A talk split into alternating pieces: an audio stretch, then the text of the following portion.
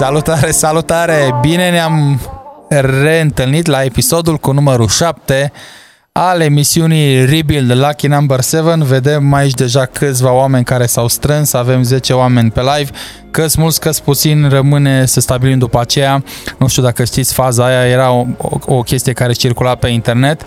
Dacă 4 followers reprezintă o cifră mare și acum depinde cum pui problema. Dacă te uiți pe Instagram 4 followers nu înseamnă nimic, dar dacă e seara în, pe o alee întunecată și ai 4 followers, s-ar putea să ai o problemă, așa și cu noi. Nu contează c- cât suntem ăia, suntem, important este să împărțim mai departe mesajul acestei emisiuni și anume faptul că vrem să reconstruim această comunitate de barman din România și nu numai prin intermediul și cu ajutorul educației. Cred că mă știți deja cu toții cei care sunteți pe live, dacă nu, hello, hello, Mihai Fetcu aici. Și mă bucur că vă rupeți din ora voastră în care puteți să vă uitați pe Netflix și stați și vă uitați la mine și la invitații pe care o să i-am astăzi și la toate rubricile pe care o să le prezint. Bun, de la început vreau să separă apele. Dacă aveți, nu aveți 18 ani, o să vă rugăm frumos să părăsiți incinta. Nu avem noi chestii de ascuns aici, dar lucrăm cu alcool și e destul de periculos, dacă vreți să spunem așa, din punct de vedere legal, persoanele care nu au 18 ani le este interzis cu desăvârșire consumul și distribuția de alcool. Probabil că ați văzut pe Facebook, avem uh, cross-streaming, așa se numește, pe mai multe pagini această emisiune și dacă aveți întrebări sau comentarii, o să vă rog să le adresați doar pe pagina Arta de a fi barman, pentru că eu nu pot să monitorizez, deși o să încerc să mă uit astăzi și pe celelalte pagini. Sunt în total vreo 7 sau 8 pagini pe care noi transmitem acum și mi este greu să urmăresc fiecare pagină în parte. De aceea, dacă aveți întrebări, nelămuriri, plângeri sau feedback, vă rog, adresați-le aici să vadă toată lumea. Suntem doar noi între noi și nu suntem uh, rușinoși deloc. Bun, emisiunea de astăzi sau episodul de astăzi este realizat în colaborare cu cei de la Way Out sau drinkbox.ro cei care au un portofoliu Ameri, băutura care este undeva în spatele meu, în dreapta mea sus, și este băutura cu care astăzi vă voi prezenta o bă, uh, un cocktail. Dacă în prima lună am avut Scape Grace, ei bine, în această lună vorbim doar cu și despre Ameri. Până una alta, dacă v-ați uitat săptămâna trecută la episodul nostru, ați văzut că a lipsit uh, ruleta barmanilor și ne cerem scuze pentru acest lucru. Din motive care nu țin de noi, nu am putut să mai difuzăm uh, această rubrică, dar astăzi o să o difuzăm de două ori și atunci eu propun să începem emisiunea prin a vă prezenta ruleta barmanilor de săptămâna trecută.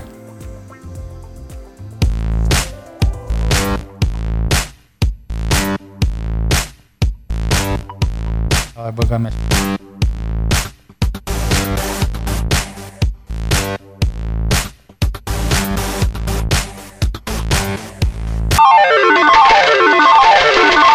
Algoritmul de săptămâna trecută a ales partea de trade shows și o să vă prezint un trade show la care am participat și eu mai mulți ani la rând și pe care vi-l recomand și vouă și anume Athens Bar Show. Când are Claudiu timp, o să rog să pună un video să vedeți despre ce este vorba.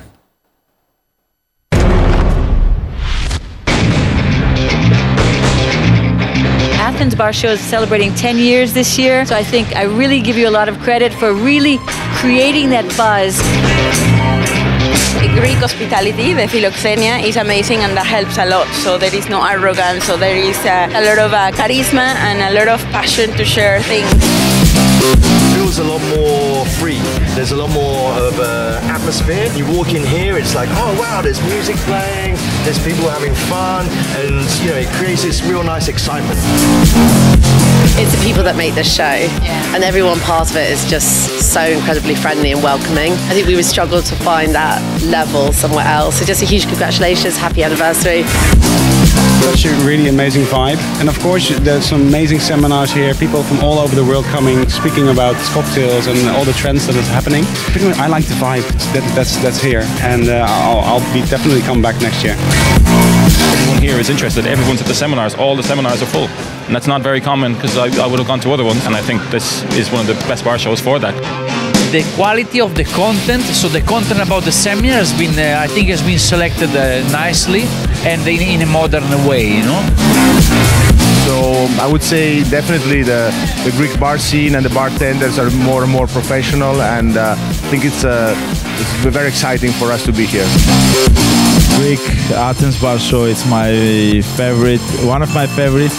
It's my favorite one, yeah.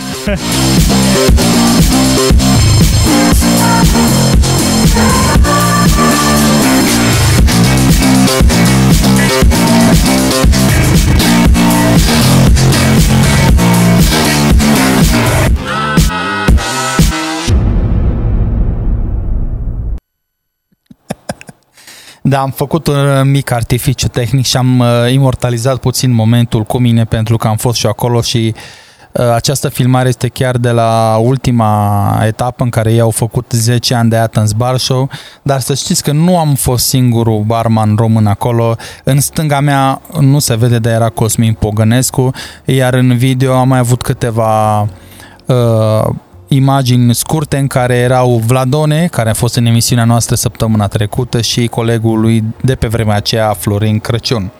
Bun, îi salutăm și noi pe cei care salută de probă. Avem aici Eduard Florin Mocondureanu, salută de probă la, și avem un video Nițu, salutare. Marius Andrei, salutare. Bianca Simion, welcome, salutare la toată lumea și mulțumesc că ați venit aici să stați de vorbă cu mine. Sper că o să stați de vorbă. Dar până una alta vreau să vă aduc aminte de campania noastră Pin for Beirut, pentru că am prezentat în săptămâna trecută, fix am început emisiunea încă, cu această veste, Electric Being Sat, acest uh, bar din uh, Beirut, a fost uh, șters de pe fața pământului în, ur- în urma exploziei și există o strângere de fonduri la care am aderat și noi și pinul acesta pe care îl vedeți în imagine îl punem la bătaie dacă vreți pentru suma de 50 de lei cu transport inclus oriunde în România, iar profitul complet de pe urma vânzării acestor pinuri va ajunge la barul acesta din Beirut. Dar uh, dacă nu sunteți fan pinuri sau nu vă plac sau nu vă place genul acesta de pin, nu este nicio problemă. Puteți să intrați direct pe campania fi, uh, fondată de către colegul nostru Nico de Soto. Puteți să intrați direct acolo pe pagina lor să vedeți campania, cum se derulează, câți bani s-au strâns, câți bani mai trebuie puși acum ne-a pus și Claudiu imaginea, vedeți, s-au strâns deja 27.000 de euro, aproape 28.000 din 40.000. Săptămâna trecută eram la 25.000 de euro, așadar dacă vreți puteți dona acolo 1 euro, 2 euro, 5 euro, cât vă lasă inima, știți cum e pic cu pic se umple marea, așa că dacă aveți disponibil, poate puteți renunța, nu știu, la un pachet de țigări și să donați acolo, pentru că cu siguranță va face diferența pentru colegii noștri din Beirut. Acestea fiind spuse, eu zic să începem emisiunea așa cum se cuvine și mergem la băutura săptămânii.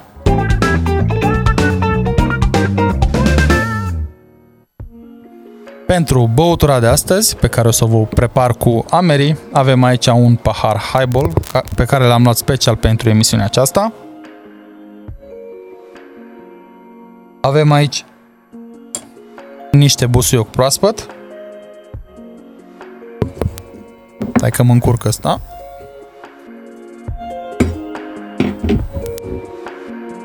Pe care o să-l presez puțin.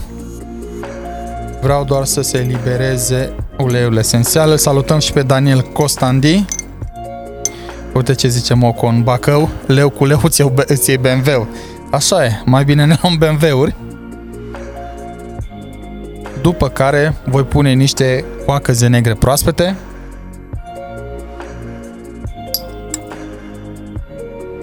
Un bar spun e suficient. Câteva bucăți de pepene roșu.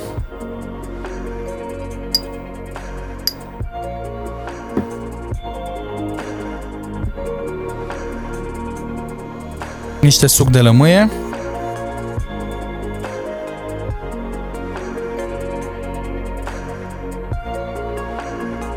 Da, Moco, cred că s-ar fi vândut mai multe BMW-uri cu această campanie, ai dreptate. Mai departe avem niște sirop pink peppercorn.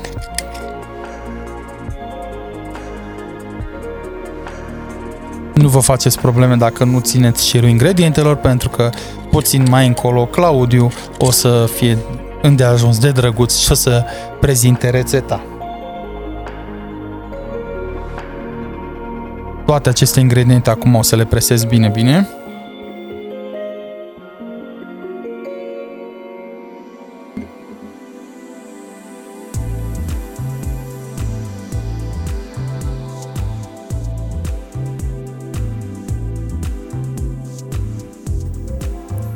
Și o să pun amerii.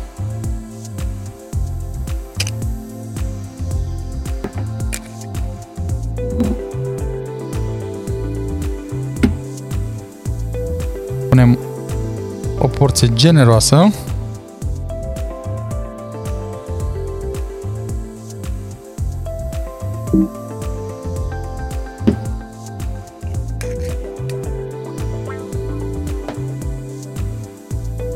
Care voi adăuga niște gheață. De data aceasta vom folosi niște gheață nugget.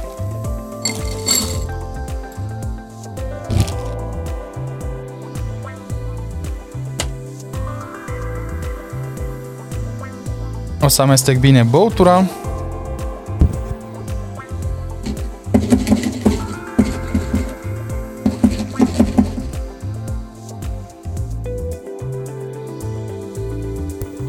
Voi mai adăuga niște gheață.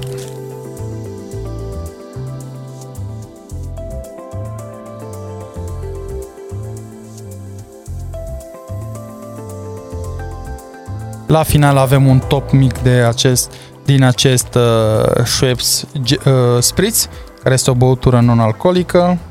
Punem foarte, foarte puțin. Să pun paiul și imediat o să punem și decorul. O să rog pe Claudiu să vă mai arate încă o dată rețeta.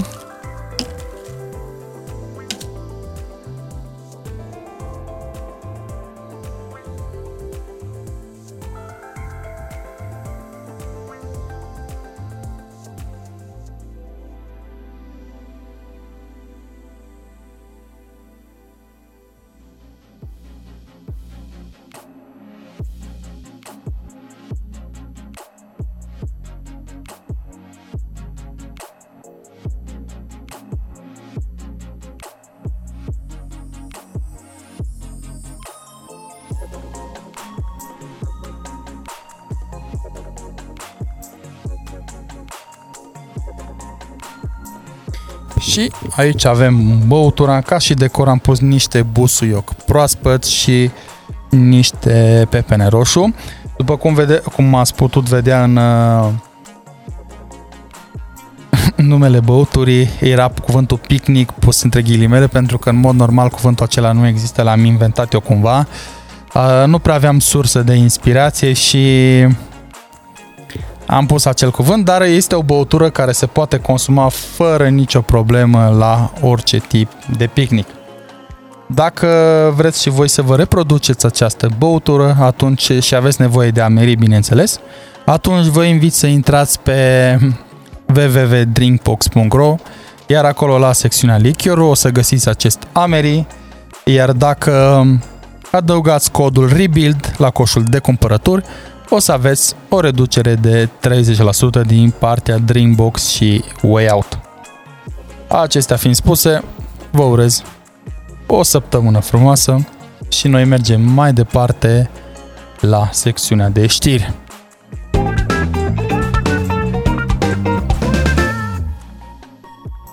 Între timp s-a mai adunat ceva lume aici pe live. Salutăm și pe Valentin Constantiniu. Salutare! Gheața întreabă Moco de unde este, să știți că este de la Brașov. Din inima Brașovului este Gheață Ice Division. Ne salută și Albert, salutare Albert și salutare tuturor care sunteți acolo la Brașov și vă distrați.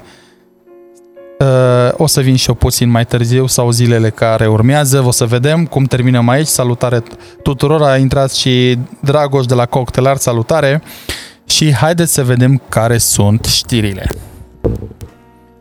Bun, Prima știre, și îmi pare rău că o să începem iarăși așa săptămâna, este o știre care nu este foarte bună din punctul meu de vedere și anume după 20 de ani de existență, faimosul bar Roadhouse din Londra se închide. Acum, de ce este atât de important că v-am mai uh, spus și despre alte baruri care s-au închis în toată perioada aceasta, baruri de top din uh, lume?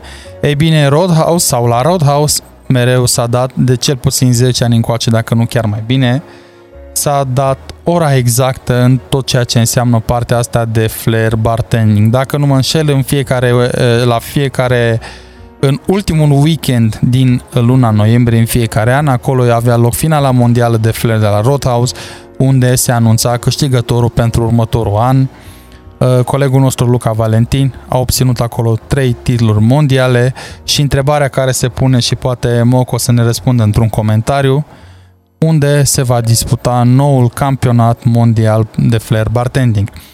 Dacă nu ați fost în Londra în acest bar, e bine, el este în Covent Garden și uh, am pregătit un mic video pentru voi să vedeți cam cum arăta înăuntru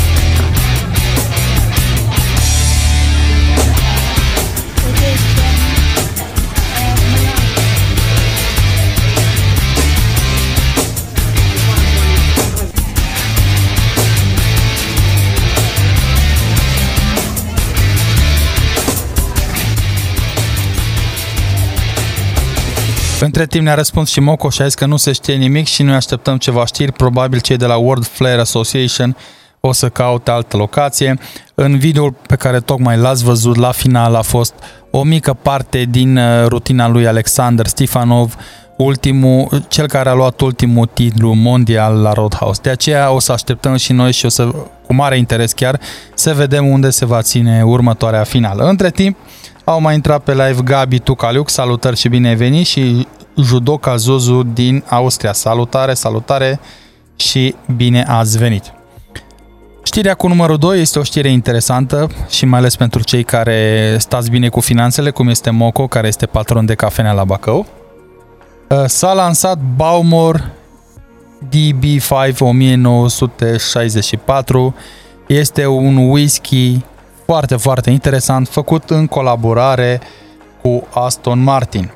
56 de ani uh, a fost distilată cu 56 de ani și avem doar 25 de sticle exact cum le-ați văzut pe cea, pe cea exact cum ați văzut în imaginea afișată de Claudiu, 25 de sticle precum cea din imagine. Salutare Marian uh, Munteanu și Albert David și nu era suficient, spun eu, să vă arătăm doar o poză și o să rog pe Claudiu să vă pună un video despre acest Baumor.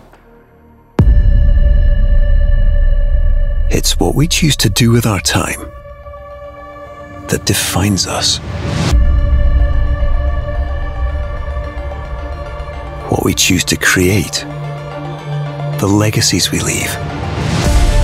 Centuries of craftsmanship and ingenuity to create the world's finest whiskey.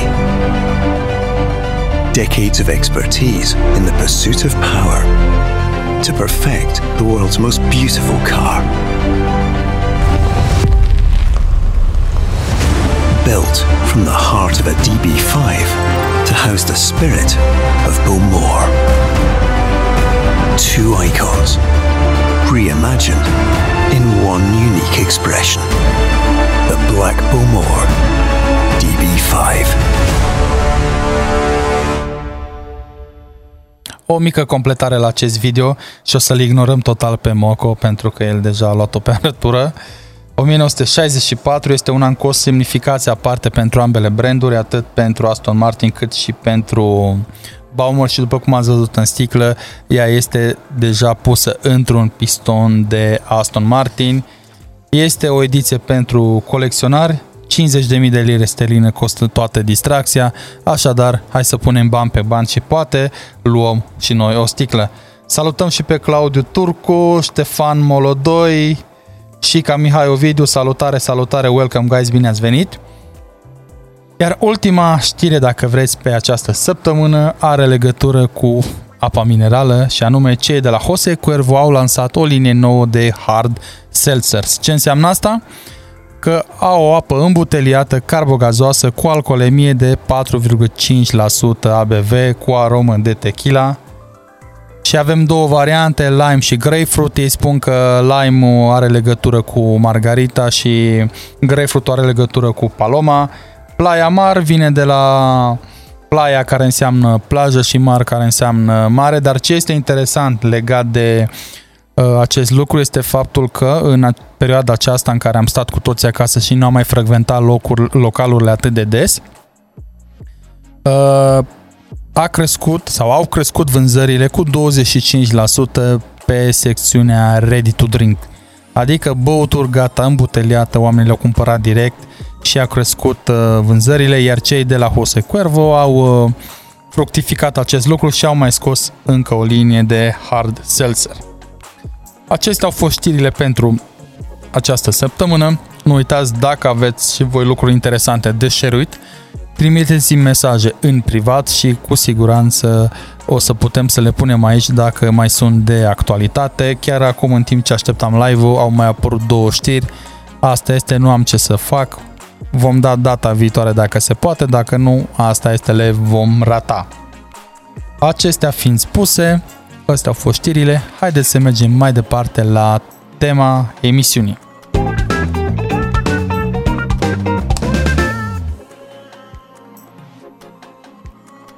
mereu încurcă uh, aceste căști. Bun, astăzi vom vorbi, de fapt uh, mai mult eu voi asculta, vom vorbi despre bartending peste hotare. Umblă câinii cu colaci în coadă, orba. Mergem cu toți în străinătate. E simplu sau nu e simplu? Se câștigă bani ca în America, ori nu se câștigă. Se muncește, ori nu se muncește. Ei bine, o să stăm de vorbă cu trei oameni uh, și o să vedem care este părerea lor. Fiecare dintre ei sunt plecați de ceva timp din, uh, din România. Vorbim cu trei persoane din trei țări diferite, iar uh, prima persoană pe care o să o sun este în Riviera franceză, în loc, într-un loc foarte, foarte frumos, uh, un loc cu mare, cu nisip, cu plajă, cu tot ce vrei. Este barman profesionist acolo în Monaco. El de origine este din Cluj-Napoca. Și dacă nu v-ați dat seama, nu vreau să vă țin foarte mult în suspans. Vorbim cu Corin Mureșan Cristea. Salutare, men! Bună, Mihai! Salutare tuturor! Salutare! Mulțumesc salutare. frumos pentru invitație. Cu mare drag, mulțumim că ai acceptat. O, o, o, două secunde. Cei care vă uitați acum la live, dacă aveți o întrebare pentru Corin, acum ar fi momentul pentru că nu o să-l mai prindeți. Acum, fără rușine, scrieți acolo că după aceea nu se știe niciodată. Ce faci, domnule? Cum ești? Bine, dragilor, uite, am așteptat telefonul vostru. Felicitări, Mihai, pentru emisiune, felicitări pentru tot ce faceți voi în România. Mulțumim, mulțumim. Sunt bine, sunt, sunt Sănătos? puțin în vacanță pentru că, pentru că acesta este primul an când copiii nu au mers în România în vacanță de vară și din păcate din cauza acestui coronavirus foarte multe evenimente anulate și atunci profităm în uh, scop familial. Dar cum, cum poți să spui tu că ești în vacanță când tu trăiești în vacanță 24-7? Stai în Riviera franceză. Ai dreptate, Mihai, ai dreptate. Am- Ai văzut și când am întâlnit uh, tot cum ai descris zona asta, a fost excepțională. Da, E, într-adevăr, locuie, locuiesc într-o zonă unde alții visează să vină în vacanțe, dar să știi că și aici se muncește. Se și aici muncește? este foarte, foarte mult de muncă. Da. Ok, da. uite, tocmai asta am vrea să vorbim, cum este să fii barman în Monaco și avem pentru tine 3 sau 4 întrebări, plus dacă mai are cineva care să uită acum la noi. Prima întrebare ar fi așa. Prima oară când pleci în străinătate, pleci cu niște așteptări. Că o să faci, că o să dregi, că lumea te așteaptă cu brațele deschise, etc. Cum a fost pentru tine acest proces? Uh, wow, bună întrebare. Uh, pentru mine a fost puțin dif- dificil, să zic sincer, pentru că am ales să plec uh, să muncesc în Franța în anul 2013. Din păcate, acea perioadă, România încă nu era în, în Uniunea Europeană cu, ca românii sau, da, românii să aibă drept de muncă. A fost foarte, foarte dificil. Prima dată când am ajuns aici pe Coasta de Azur, la prietenii mei am zis, wow, nu se poate, aici vreau să muncesc, aici vreau să rămân. Dar uh, a fost o palmă care am primit-o, din păcate, pentru că nu aveam drept de, drept de muncă. Ok. Și ca, și ca să poți să obții drept de muncă, trebuie o grămadă de documente, trebuie să aștepți foarte mult, care, o, un fel de carte de sejur care dura cel puțin 3-4 luni ca să poți să obții. Ei, uh, ca și uh, soluție care am avut-o ca să pot să rămân în Franța, să-mi perfecționez și limba pentru anul următor, când se va elibera când se va da voie să muncești ca și orice cetățean european în Franța, am găsit o agenție de interim în Cluj care plasează forță de muncă în Franța. Am muncit uh, într-un restaurant pe o părte de schi într-o zonă superbă, în Alpii francezi. Am muncit timp de patru luni. Să știi că, uh, am- cum ai zis tu, când pleci, ai așteptări, vrei să faci, să dreți, așa mai departe, dar e greu pentru că nu e aceeași cultură la ceea ce aștepți tu. Ok. Deci, uh, oamenii, cum să zic, cineva din industria noastră în România spunea că noi producem barmani pentru export. Și într-adevăr așa este. Noi avem cultură, avem de, uh, pentru băuturi, pentru preparare, pentru cum să uh, faci ospitalitate și tot. Multe din aceste chestii le-am întâlnit când am ajuns aici.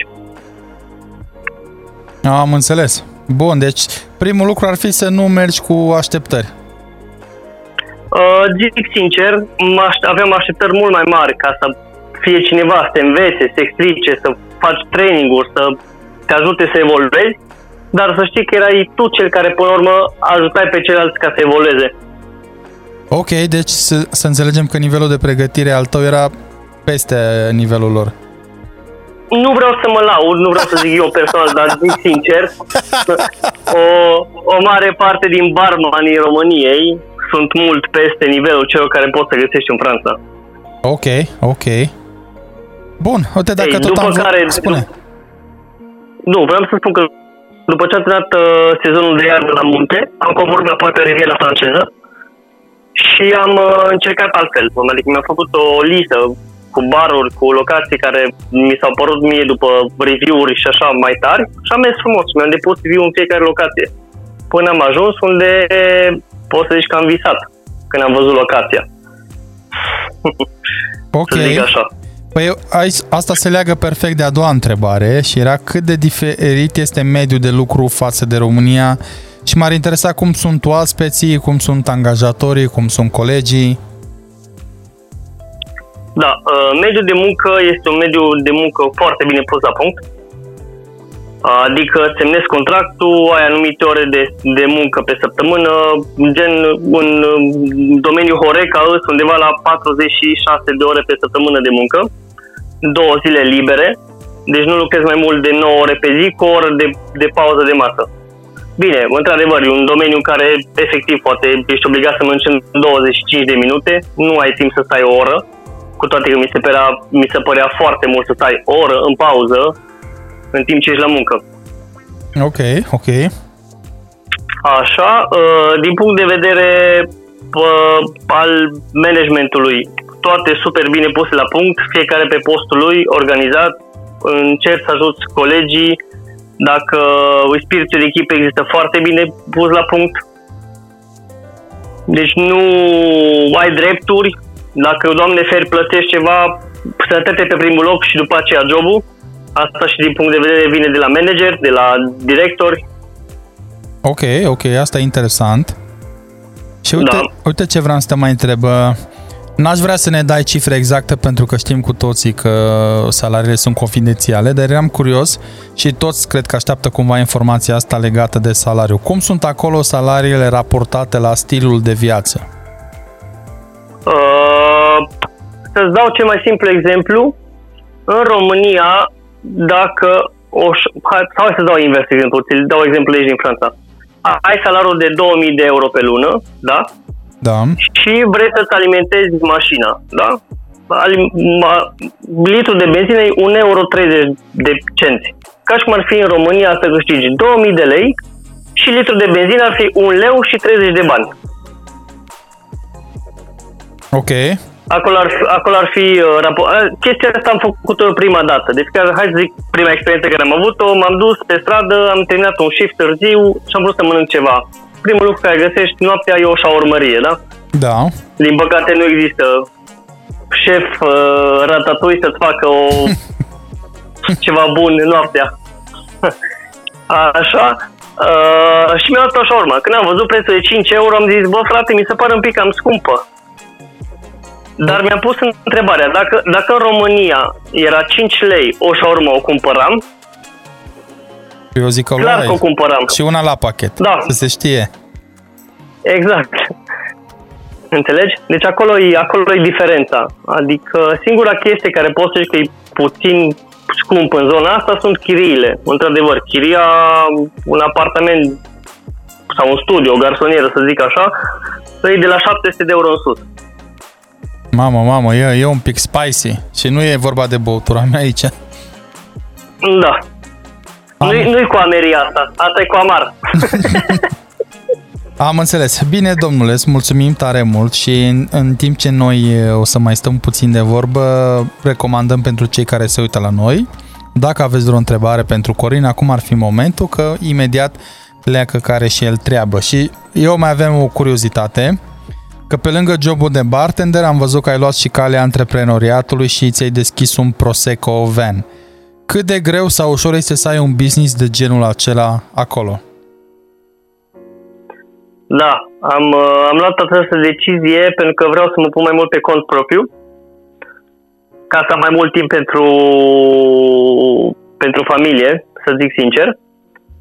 Dar este, o, este un lucru foarte, foarte greu.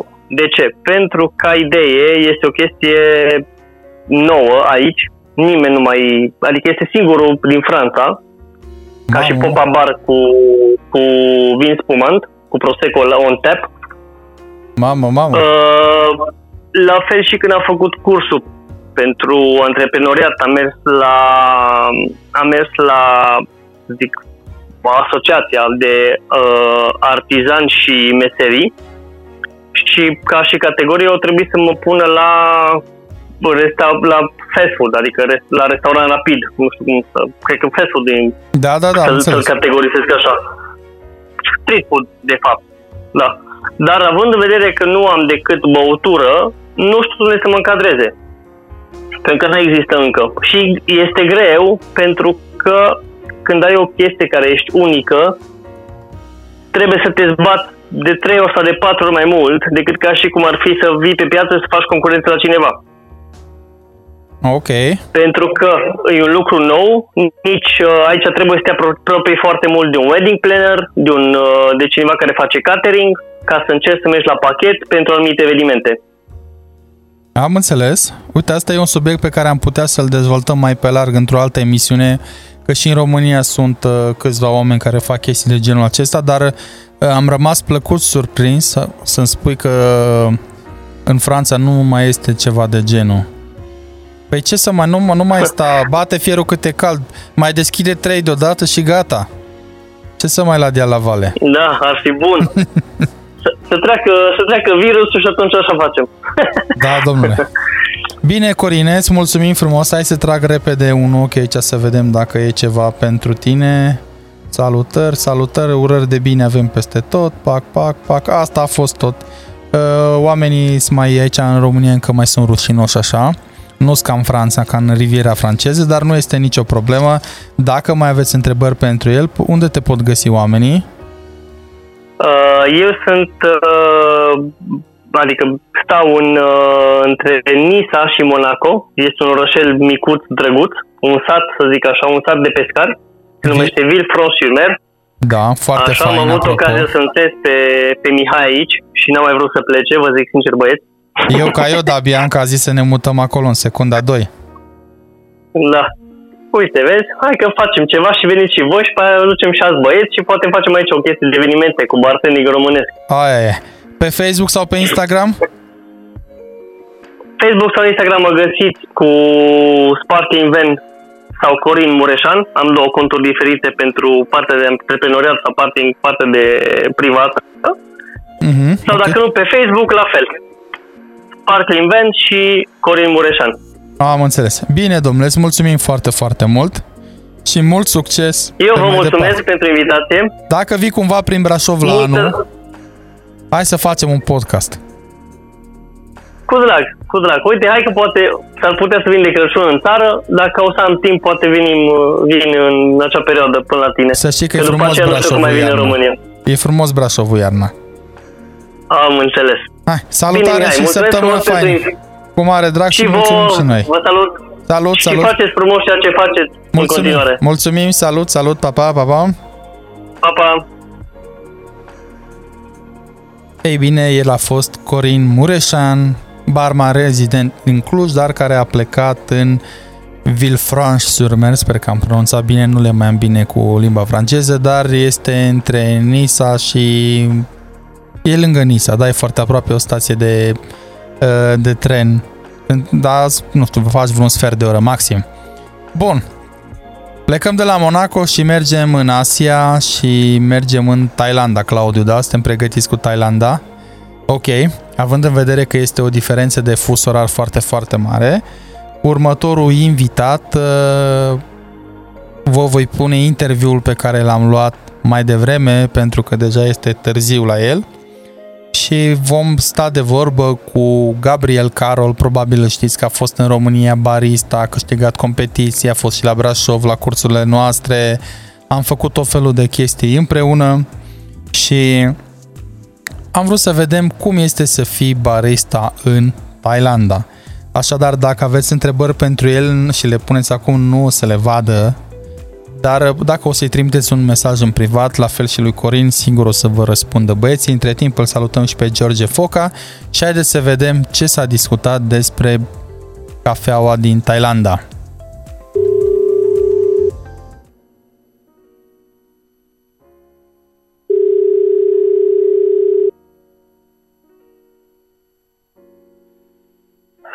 Alo? Salutare, men, ce faci? Salut, salut, uite bine. Nu ne-am Doar mai ce am auzit de ajuns, ceva uh, timp. acasă. Acasă? Da, da, da, așa îi spun eu, acasă. Am înțeles. Domnule, cred că tu stai cel mai departe dintre toți pe care i-am sunat acum. Noi uh, avem aici o emisiune în direct, doar că înregi- uh, da, interviul da, cu știu. tine va fi înregistrat. Și discutăm Ok, astăzi super. despre munca în spatele barului peste hotare și am vrut să luăm și un Peste punct de vedere. hotare. Da. Am vrut să luăm uh, un punct de Da, da, vedere da. de la cineva din lumea cafele și m-am gândit la tine că am văzut că ești activ în ultima perioadă și mi-am permis să te deranjez cu un mesaj. Nu este niciun deraj. e- Îți mulțumesc uh, pentru gând și pentru invitație. Apreciez enorm. Plăcerea este de partea noastră, domnule, și noi la fiecare invitat sau pentru fiecare invitat avem câte 3 sau 4 întrebări. Ești gata? Ok. Da, sunt gata. De obicei sunt uh, gata întotdeauna. Ok, ok, Always, asta e aș bine. spune. Deci pentru cei care se uită acum la noi, Gabriel Carol este în Thailanda, unde anume în Chiang Mai? Uh, nu, sunt în Bangkok. Ok. Am fost în uh, Chiang Mai. Ok, te, te distrezi, ești la viață bună. Uite, Da, am fost, uh, am fost puțin până în nord, în Chiang Mai, să fac așa un research pe piața cafelei de specialitate de, de aici din nord, știi? ok, Să o compar cum ar fi cum cu capitala, cu Bangkok, să văd diferențe și chestii. Păi vine la fix chestia asta cu prima noastră întrebare și anume care a fost prima ta impresie despre cafenele de specialitate de acolo? Uh, având în vedere că eu am venit prima oară în Thailanda acum 2 ani jumătate, 3 ani aproape, uh, pentru mine a fost așa o experiență, să zic, reticentă. Știi că fiind foarte uh, delicat, pretențios cu mâncarea, mi era ușor frică cum o, cum o să mă adaptez. Uh, m-am adaptat destul de bine. În, în timp am observat că cafenelele de specialitate de aici, la prima impresie, uh, am început să cred că sunt cu mult în spatele nostru la ce avem noi prin țară, știi? Când de fapt uh, am început să studiez mai mult viața și să văd cum sunt lucrurile aici și mi-am dat seama de fapt că de fapt sunt cu mulți pași înaintea noastră. Ok. Din multe puncte de vedere. Uh, performanțe, design, calitate.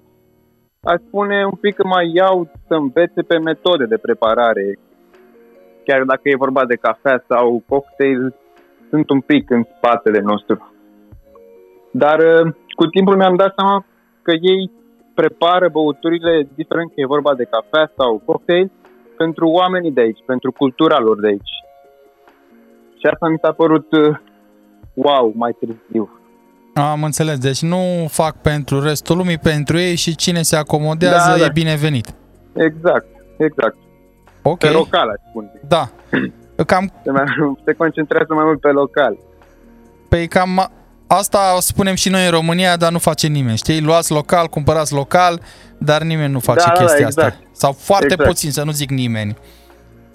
Uite, mai avem aici o întrebare pentru tine. Cât de greu sau ușor Sigur. a fost pentru tine să începi să lucrezi acolo și cum te percep oamenii când vin și te văd în spatele barului sau în spatele teșghelei sau unde lucrezi tu acolo?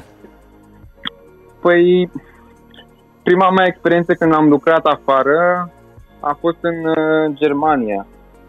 Și nu era chiar așa de friendly, știi? Germania nu prea e o țară așa foarte friendly, nu prea sunt foarte prietenoși. și era destul de, era destul de dificil. Acum, uh, în Thailanda, când uh, oamenii locali de aici văd un străin, nu contează de pe unde vine, uh, sunt uimiți și îi dau uh, crezanie mai mult uh, acelui foreigner, să zic așa, decât uh, unui simplu barista sau bartender uh, thailandez lo- local. Adică cred mai mult într-un străin decât într-unul de-al lor. Într-un farang, am zis Și mi-a bine? Fost... Da, da, da, da, da, da, exact, într-un farang. și mi-a fost, din punctul ăsta de vedere, mi-a fost uh, foarte ușor să mă adaptez. Ok. N-am avut nicio problemă, adică m-am simțit uh, foarte bine. Uite, aici avem o întrebare pe care o să o adresez tuturor invitaților, pentru că este cumva Ok. un subiect de interes pentru toată lumea și nu trebuie să ne dai cifre exacte, pentru că tot ce ține de bani este confidențial, dar uh, am Da, avea da. o curiozitate legată de salariu. Cum este salariul acolo pentru ceea ce faci tu raportat la stilul de viață? Îți ajunge, nu-ți ajunge?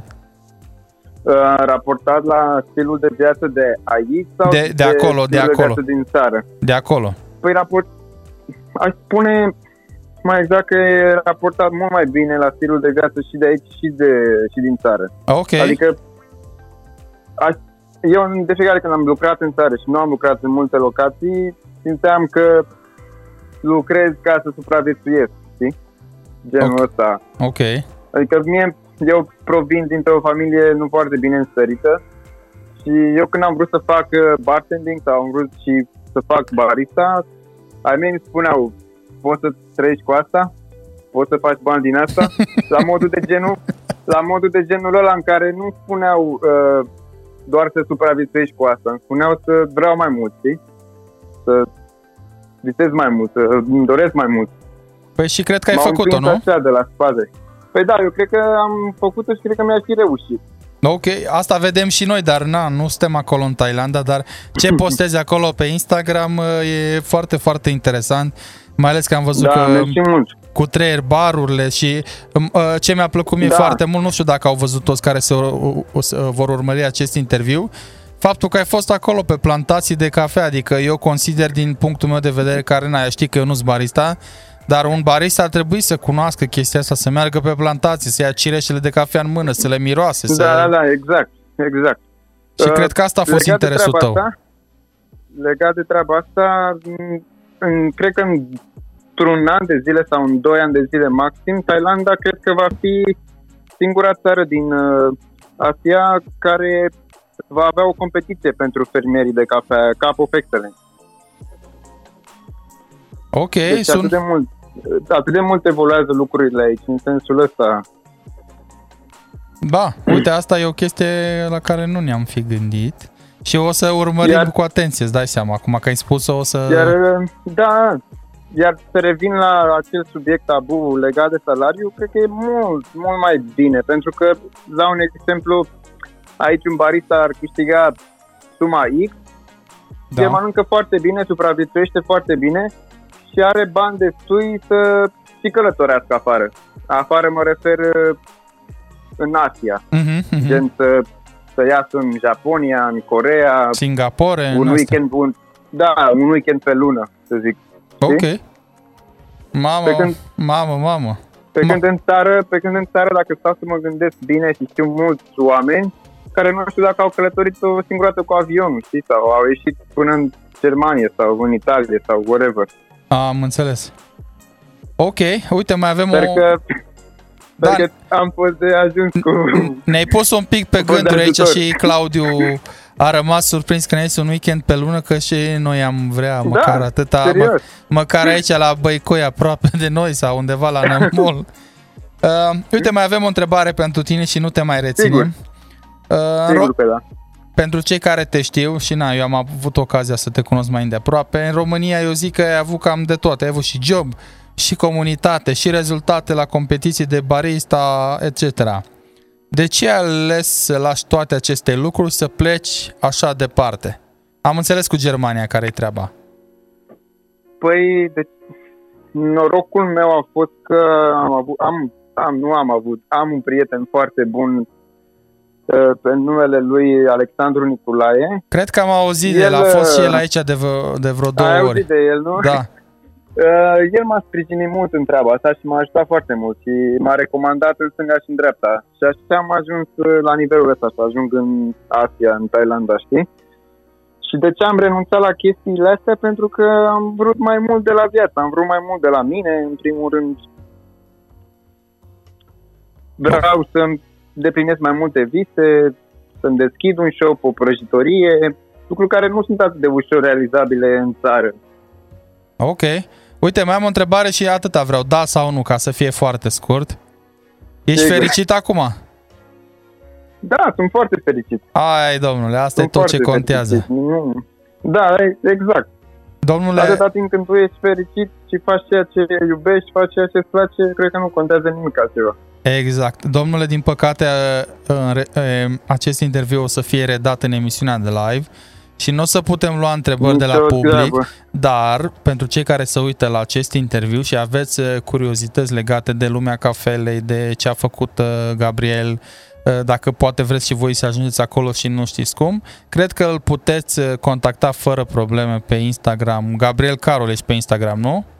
Sau Da, I, I sigur. am, cum e uh, nicul tău? I am Gabriel Carol?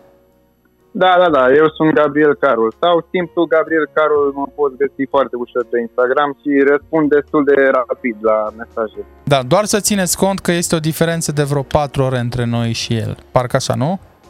Da, da, da, sigur, patru ore diferența de fus orar. Domnule, îți mulțumim frumos și dacă cumva vii prin România și ai câteva zile la dispoziție și uh, ți-ar face plăcere să vii pe la Brașov, mie, mi-ar plăcea să facem un podcast împreună, să discutăm mai multe chestii legate de toată activitatea da, asta. sigur, ta. ar fi super.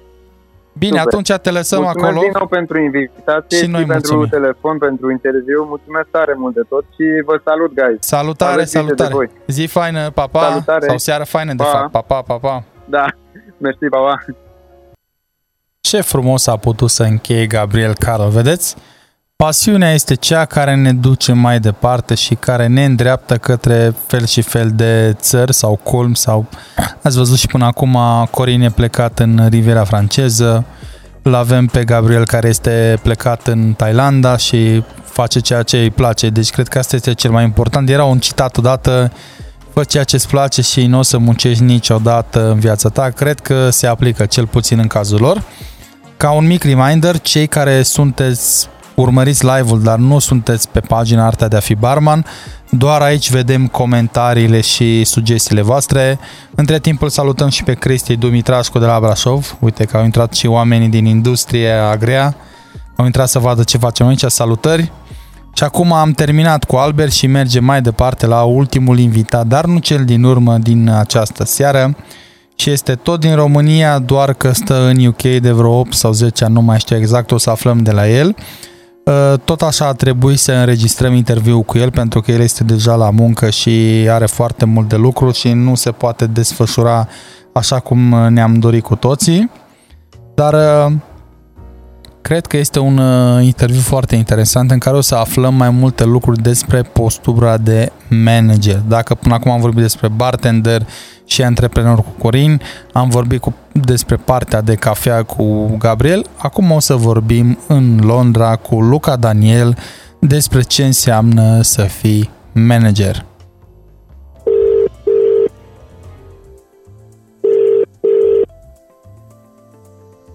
Alo? Salutare, man, ce faci? Salutare, salutare, Mihai. Bine, bine, bine. Greu mai dă Ne omul de pregătim tine. muncă. Da, da, foarte, foarte aglomerat perioada asta uh, după pandemie. Sper că ai timp și pentru noi, că noi astăzi vorbim despre munca peste hotare în lumea barului și am avea câteva întrebări pentru tine.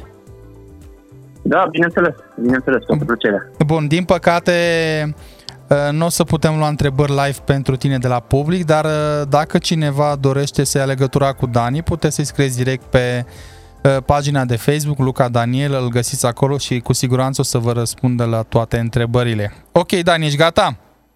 Da, da, foarte pregătit. Bun. Uh, pentru că în România și în UK ai fost și ești manager, o să vreau să vorbim despre partea aceasta, că am acoperit-o destul de puțin în emisiunile noastre. Cât de diferită este această poziție odată ce ai trecut granița de la noi? Uh, eu zic că e foarte diferit. În România, managementul uh, pe care îl făceam era, practic, pot să zic, basic.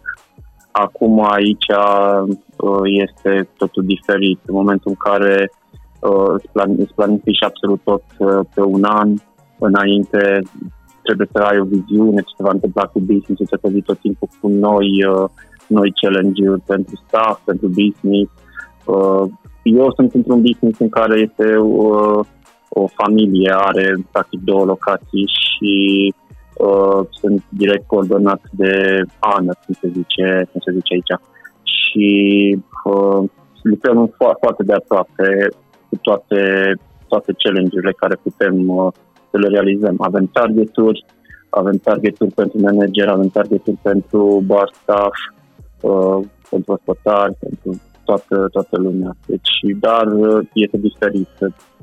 Pot să zic că poți să înveți foarte multe, faci, uh, nu știu, banking, fa- plătești ore, tot- totul se face în online. Uh, este, este diferit. În România, cel puțin eu am plecat acum 8 ani, 8 ani jumate din România și uh, managementul să îl făceam tot uh, pe hârtii, uh, tot felul de dosare, tot felul de hârtoage. Aici, cel puțin, totul se face online pe calculator, trimit foarte ușor, totul este foarte simplificat. Nu știu acum cum, uh, ce se mai întâmplă, sincer, că chiar am pierdut contactul, contactul cu, cu partea asta de management din România. Să știi că Uh, este la fel, zic nu că- s-a schimbat nimic. Sincer, da, sincer este, este păcat pentru că toate businessurile din, uh, din, uh, din România ar putea avea un avantaj foarte mare dacă, eu zic că de la partea centrală ar, ar trebui să schimbe totul. De aceea cred că foarte multe business au de suferit uh, și se închid la un moment dat, nu? se pierd joburi, se pierd, uh, se pierd practic foarte multe locații bune. La noi am văzut că uneori, cine eram eu în țară, ce puțin, era o locație de studia, avea timp de viață 2-3 ani. Acum Eu am am mai stat scăzut, într-o să locație- știi. Am mai scăzut. Am mai deci scăzut practic, termenul de mai- viață, da. Șase luni e Nu. bine dacă ai trecut de șase luni. Uh, nu, eu am lucrat într-un, uh, practic în același business de 8 ani jumătate în aceeași uh, și mm, am lucrat într-un club, după aceea am deschis restaurant în locul clubului, dar clubul a, a avut durată de viață 10 ani jumate. Și aici este destul de greu cluburile, să ții un club în viață 10 ani jumate, să nu ți se întâmple, să zicem, nicio crimă pe lângă club, că sunt atâtea lucruri ce se întâmplă în jurul clubului, dar și tot felul de tentații de droguri, de cuțite, arme și așa mai departe, eu zic că am făcut un good job. Da. Să, să menținem, uh, să menținem clubul în viață. Ia spune puțin, Da. uh, există posibilitate de avansare în compania ta? Adică poți să fii promovat dacă îți faci treaba? Da, bineînțeles. Uite, cred că primul exemplu sunt eu. Eu în momentul în care am plecat uh, din țară, uh, am ajuns aici, uh, am început ca, ca barman. Am început ca barman, eram măritor de barman, practic. După aia ușor în poziție de barman, după aia supervisor. Uh, a fost o conjunctură în care general manager a plecat și am ajuns de pe poziție de bar manager să fiind patru manageri care să uh, practic să să zicem, să conducem business-ul. Și în momentul de față lucrăm tot așa, în ceea ce sunt ca un, uh, nu să zic tandem, dar suntem patru manageri, nu avem general manager, dar uh, toți patru lucrăm, lucrăm împreună, patru diferite secții și business-ul merge foarte bine. Avem, sunt uh, zile în care avem și câte o mie de persoane pe, pe zi, când ne Duminica, avem 8.000 de persoane care vin pentru, pentru stand de rock sau dinner sau lunch. Da, este există avanța, există, există posibilitatea să avansezi și cred că fiecare business din Londra, în momentul în care te duci într-o locație, eu am prieteni care s-au dus uh, să se angajeze, s-au angajat ca, bar, ca barman uh, și ce încep cu minim uh, sa- salariu minim și pe aceea ușor, ușor ai un punctaj, avansezi în funcție de treburile care le faci, de vânzări care le faci, în funcție de uh, toate performanțele tale, și cunoștințele tale, pentru momentul în care uh, lucrezi ca barman și ai cunoștințele de toate băuturile. Nu vine un client și te întreabă, aș vrea să beau și eu ceva. Și tu îi zici, vrei o bere? Nu, trebuie să începi să-i povestești ce bei, ce spui, îi zici diferite, uh, diferite întrebări. Și uh, toți, eu zic că cam toți au, au posibilitatea să, să avanseze, dacă vor, dacă vor, bineînțeles. Dacă te mulțumești cu, cu puținul, mulțumești puțin. Da, foarte, foarte frumos ai spus. Dacă vor că normal, asta este și prima condiție să vrei. Uite, dacă toți suntem aici Da. la... Acum o să ajungem de fapt la partea de cifre, pentru că mereu apare întrebarea asta și nu trebuie să ne dai cifre exacte, pentru că știm că salarizarea este confidențială. Dar eram curios așa, dacă poți să ne dai informații legate de salariu. Cum sunt acolo salariile raportate la stilul de viață? Poți să trăiești din asta sau trebuie să mai faci și altceva da, pe lângă? bineînțeles. Da, poți să trăiești. Poți să trăiești uh, dintr-un salariu de barman. De exemplu, ca barman uh, lucrezi uh, majoritatea locațiilor. Cred că din UK n-am uh, observat uh, să aibă alt fel de regim de salarizare. Majoritatea, deci când începi ca barman, ai, ești plătit pe oră. Deci tu când te semnezi un contract, semnezi un zero ore contract și ești plătit cu minim pe, pe economie cât ar fi aici, 847. Dar după aceea, în funcție de experiență, în funcție de uh, calitățile tale, poți să urci în, uh, pe oră. Plus, te adaugă aici tipsul și service charge. Service tipsul este ceea ce iei tu, să zicem, cash, ce de client să cash și service charge este acel service charge care uh, uh, plătești 20% din, uh, deci plătești taxe la el. Asta se pune pe bill dacă clientul va să plătească bine, dacă nu, nu, în funcție de serviciul care l-a primit.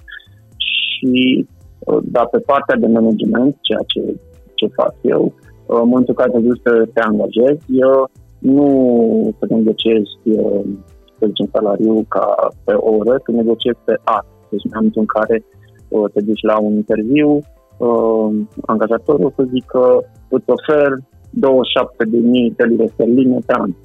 Și tu vezi ce ai avut, ce vrei, ce targeturi ai, ce cheltuieli ai și în momentul acela accept sau nu, depinde și de job.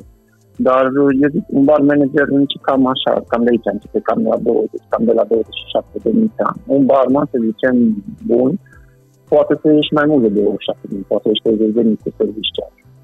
Ok. Dar asta în funcție de, asta în funcție de locație și în funcție de, o, de experiența ta, pentru că tu ca barman, când te duci într-un, te duci într-un, într-o companie care are cum e TJ Friday, nu poate să zicem că foarte mult să știi TJ Friday, um, se duc și ai punctaj, ai head bartender, uh, supervisor, mai multe etape în care.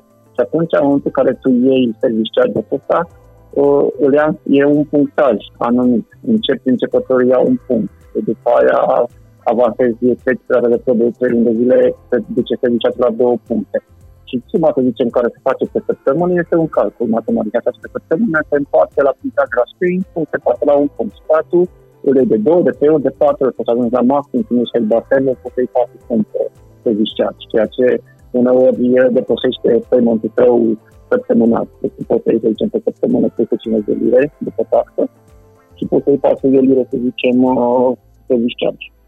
Deci ajungi cu mai mult decât bar managerul pe care poate mai mult decât uh, ascund din manager. Ok.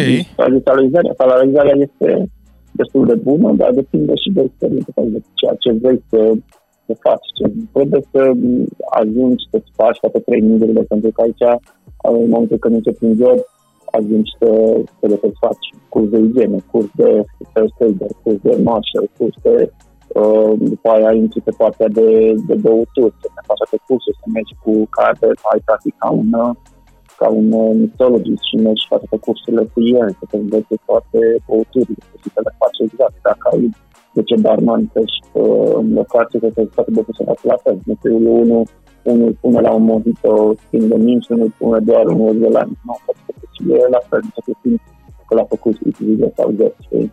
Nu că așa îl fac eu, că așa îmi place. Nu, este un standard și standard care trebuie respectat la fiecare, fiecare persoană în parte. Materializarea este, zic că este în funcție de în funcție de experiența ta și în funcție de cât de hard worker ești. Și da, o chirie, să zicem, decentă, e 6-7 euro, dacă tu faci un centru long day, atunci poate nu te ajunge pe la care trebuie să faci sacrificii de navetă, de mai multe mai multe lucruri care țin. Ok, uite, mai avem ultima întrebare pentru tine acum pe ultima 100 de metri. Și la fel ca și în cazul invitatului care a fost înaintea ta, aici în România aveai un job sigur, plus că te ocupai pe partea de educație la școala brașoveană, mai aveai și alte proiecte. Cum de ai ales să lași toată astea aici, iar în lista asta mă includ și eu, și ai ales o iei de la zero din, în UK? Da, tu, tu știi foarte bine în momentul în care eram în uh, România, uh, era, aveam un job, să zicem, de manager, ca pe chirie, cât uh, ajungeai lunar, să nu te ajungi cu banii, ajungeai să și îți vroiai, vroiai să ai o familie, vroiai să iei o casă, vroiai să, să faci multe. La ceea ce, la ce salariu oferă România, să zicem, în 25-30, hai să zicem 1000 de euro acum pentru un ban manager. Eu zic că așa, așa o să fie un un salariu decent. Eu știu când am plecat în 2012, uh, știu că mi s-a oferit, în locația care lucram eu, mi s-a oferit salariu de 1000 de euro să stau, să rămân. În momentul acela, nu, aș, dori, aș prefera să plec să iau de la țară în altă parte decât să, să mai rămân. Pentru că erau, în, în primul rând, erau orele acelea de lucrai non-stop, uh, multă muncă, bani puțin, știi? și uh, uh, bătaie de joc, adică mergeai efectiv, lucrai poate uneori 16-18 ore, dar salariul era, salariul era tot atâta, știi? Aici, în care mă duc la muncă, știu că trebuie să fac 48 de ore pe săptămână, uh, ore 48 de ore le fac, la ora 10 dacă suntem în shift am plecat acasă. Nu că hai că stai că suntem prieteni, hai că nu știu ce. Nu, pleci acasă, pentru că ăsta e, e jobul. Vezi ca, ca un job ok, pe, pe lângă aia este pasiunea despre de făcut băutura aia, ceea ce pasiunea să desfășoare în timpul și știi? Dar uh, când am plecat, știu că am lăsat multe, multe în spate. Trebuie să mă mut, să las toate. În fine, e, e greu, e greu să pleci de la zero în altă parte. Și te, te lovești de o nouă lume, pleci de căți, eu, tot felul de, de, de oameni, uneori te, te lovești de toate de diferențele, oamenii fac discriminări, dar, sincer, m-am integrat. Începi și începi, începi să treci peste și să-ți vezi interesul tău, care, până la urmă, primează în fața, fața tuturor. Știi? Da, e, eu știu că când, când am plecat și te-am zis că aș vrea să, să vii la, la școala bășoveană, chiar am știut că să fie o persoană de încredere și o să-ți ducă mai departe tot, tot flerul ăsta, să zicem așa, de, de barmanul corect, barmanul care face customer service, barmanul care îi poate de client, barmanul care uh, începe tot timpul să se autoeduce. Ceea ce la noi în, în Brașov uh, lipsea. Lipsea practic poate, poate și în fiecare oraș al, uh, al României. Poate mai era puțin pe la București, pe la Cluj, cam puține erau atunci care făceau parte asta de, de bartending serios. Restul, și cum erau multe baruri care mergeai te jetcuiau mai mult, puneau, băgau un tot fel de sticle, tot felul de alcoole de dubioase, aro, să știu ce, tot bine să țigeni, bine să ce se făceau pe la, pe la toate locațiile. Da, mergeai în club și poate comandai un GB sau comandai un ăla și spunea un o vodcă sau un whisky din ăla de un leu de la care cumpăra de la metro la 5 litri la butelcă, știi? Cred că să mai fac și acum lucrul ăsta, da. Să mai fac și, și acum, cred, poate, nu? Nu băgăm în foc, nu, nu putem să acuzăm că nu mai știm, ne-am rupt cumva nu, de lumea aceea. Dar, da, uite că sunt, poate sunt la restaurant, la care te duci comanzi un vin și sunt acolo nu e vinul la care e, e poate vinul care l-a făcut uh, bunicul în, uh, la, la stors cu, o, cu o vară în urmă, știi, sau primăvară. Da. Nu, e, îmi pare rău că, că am plecat până azi, e casa, acasă e acasă, știi?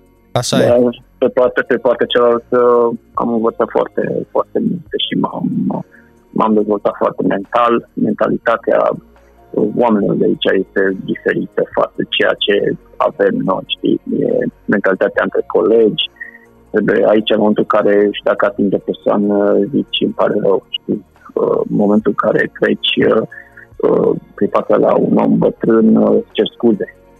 Știi, sunt lucruri de educație care, da, când am venit, poate le aveam unele dar unele le-am învățat, știi? pe toate le, le înveți, pentru că așa sunt ei educate aici, să, să, să ai respect în primul rând uman. După aceea, partea de, de job, uh, uh dacă ești uh, profesionist, uh, eu zic că nu ai nicio problemă. Ok, domnule, este... îți uh, mulțumim frumos. Știm că ești foarte, foarte busy, de aceea am și ales să preînregistrăm da, acest este... interviu, că știm că pleci. Dar noi îți ținem pumni azi la lucru și în zile ce urmează și te așteptăm în Brașov cât mai repede după ce trece perioada aceasta, bineînțeles, să vedem și cu ce ai mai făcut în ultima perioadă și, bineînțeles, să vii aici să stăm de vorbă mai detaliat la un podcast. Da, cu cea mai mare plăcere, chiar, chiar mi-aș dori posibil anul viitor uh, voi ajunge acasă. Deocamdată suntem prinși cu pandemia, cu pandemia asta, ne bagă în izolare, ne bagă, este destul de, de complicat uh, lucrul acesta. Ok. Dar cu cea mai mare plăcere, Mihai, cu cea mai mare plăcere. Ne vedem. Mulțumim acolo, da, tare mult. Live. Da. Hai. Bine, mă știi, o zi bună, salut, salut, pa, pa, pa, pa, mulțumim, salutare. Ei bine, poate acum vedeți și voi de ce îmi place atât de mult de Luca Daniel, pentru că este direct, e ferm, este corect și cred că aceste atribute mi le-am însușit și eu stând atâta vreme în urma, în umbra lui sau lângă el, cum vreți voi să o luați.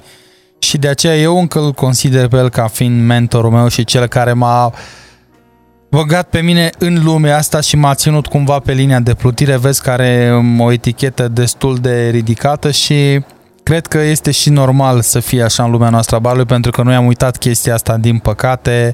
Las că merge și așa, las că e bine și așa, facem și dregem, dar de fapt uh, foarte puțin fac ceva. Îi urăm bun venit și lui Moco, a venit înapoi, s-a deconectat, dar de data aceasta să știți că nu este vina noastră, probabil are la acolo la Bacău ceva internet. Și a mai venit Ioan Postelnicu și Iulian Lupu, pe care îi salut, bine ați venit! Ați ajuns la fix pentru că mai avem doar două rubrici din această emisiune și am terminat cu săptămâna aceasta. iar următoarea rubrică este ruleta barmanilor.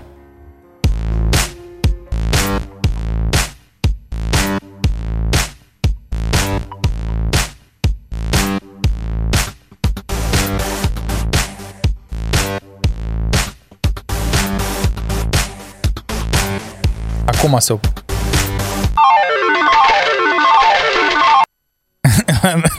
Îl anunțam pe Claudiu că acum se oprește ruleta. Apropo de ruletă, să ne spuneți dacă vă place noua fața ruletei, pentru că am schimbat-o puțin.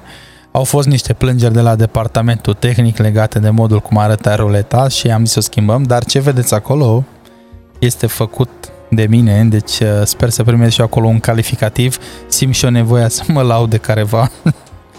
Iar algoritmul din această săptămână are legătură cu barurile, da? Am zis să, por- să prezentăm din când în când și câte un bar și astăzi o să mergem tot în Londra și o să vedem ce se întâmplă într-un bar foarte, foarte fain care acum câțiva ani a ieșit cel mai bun bar din lume. Haideți să vedem!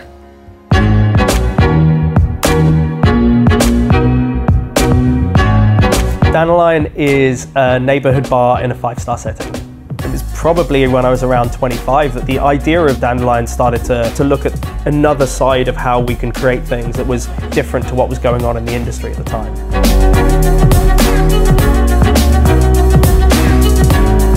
All the bars that we create, we, we try and do things differently. So we were really, really excited to, to partner with the team at the hotel here. And one of the things that really appealed to us was being able to have something that felt as opulent and beautiful as this, but became very accessible. As a young art student, you'd hear about Tom Dixon. So then to get to the opportunity where you're working alongside somebody like that, it was really great. And to be based in London on the Thames with a backdrop of St. Paul's is, is really quite unique. Luxury and sustainability are the two sides that are very close to our heart. And so, looking at the modern life of plants was looking at this realistic vision of what the future of farming could be. There are wonderful farmers able to produce things that can supply restaurants and bars around the world. Nature has so much diversity, there is so much to be able to draw on, and particularly when you start to kind of understand the what and the why, it gives us a much larger canvas of flavours. That was the real kind of underpinning principle of the bar.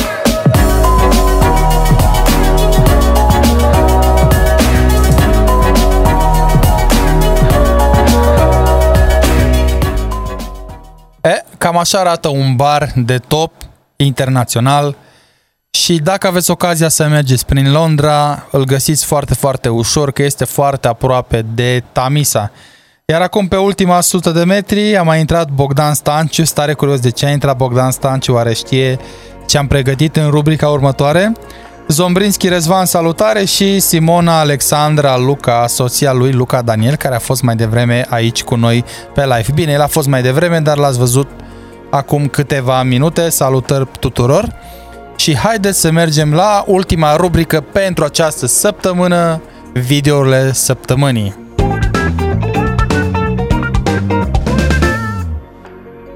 Așa cum v-am obișnuit, avem două videouri, unul despre cafea, unul despre flair.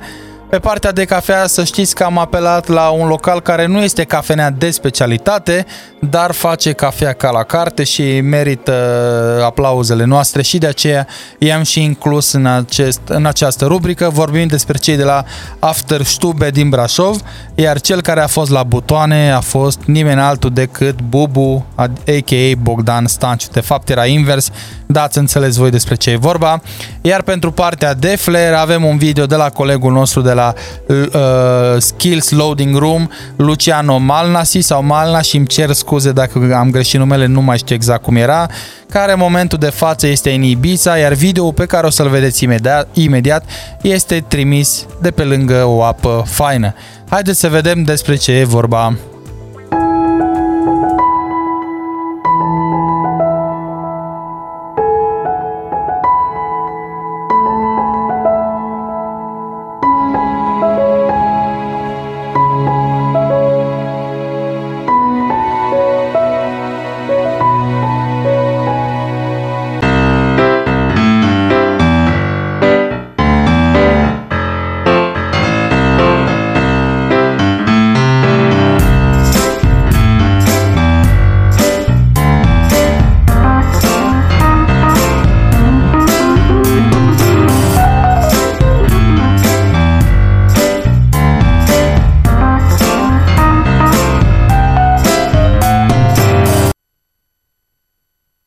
Lăsat un pic uh, dus de ritmul melodiei. Eram curios, Bogdan Stanciu ne po- poate ne spune în uh, comentarii de ce se bucura așa de tare. Că a scăpat de treaba asta sau că i-a ieșit cappuccino. Uh, Să vedem dacă o să ne răspundă acolo în comentarii. Mulțumim încă o dată pentru videouri și ce am uitat să vă spun mai devreme, dacă aveți idei pentru tema emisiunii sau pentru orice chestie legată de rubricile noastre, vă rog, dați-ne un semn și spuneți-ne ce ați vrea să vedeți. La fel și la partea de cafea, la partea de flair, ați văzut ce mișcare frumoasă ne-a arătat Lucian. Sper să o văd și la Moco cât de curând. Iar dragilor, asta a fost emisiunea pe ziua de azi. Uite, acum pe ultima sută sau ultimii 10 metri a intrat și Mihai Ismadia. Salutare Mihai și te așteptăm lunea viitoare live de la ora 7.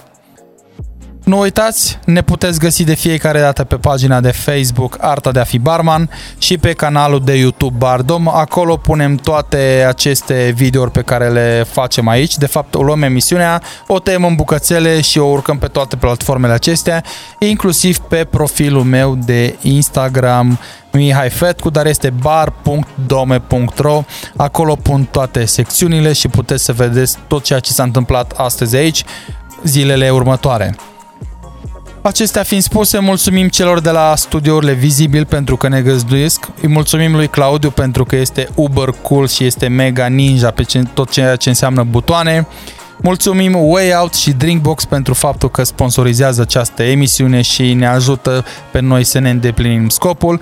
Nu uitați de campania noastră Pin for, for Beirut. Avem pinuri faine la vânzare, 50 de lei cu totul, cu transport inclus oriunde în România. Deja avem niște colegi care au cumpărat.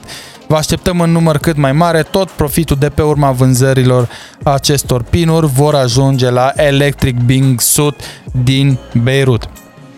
Acestea fiind spuse, nu uitați de codul REBUILD, 30% discount pe drinkbox.ro dacă vă luați în luna aceasta Amerii și să ne vedem sănătoși și săptămâna viitoare tot aici pe live. Salutare!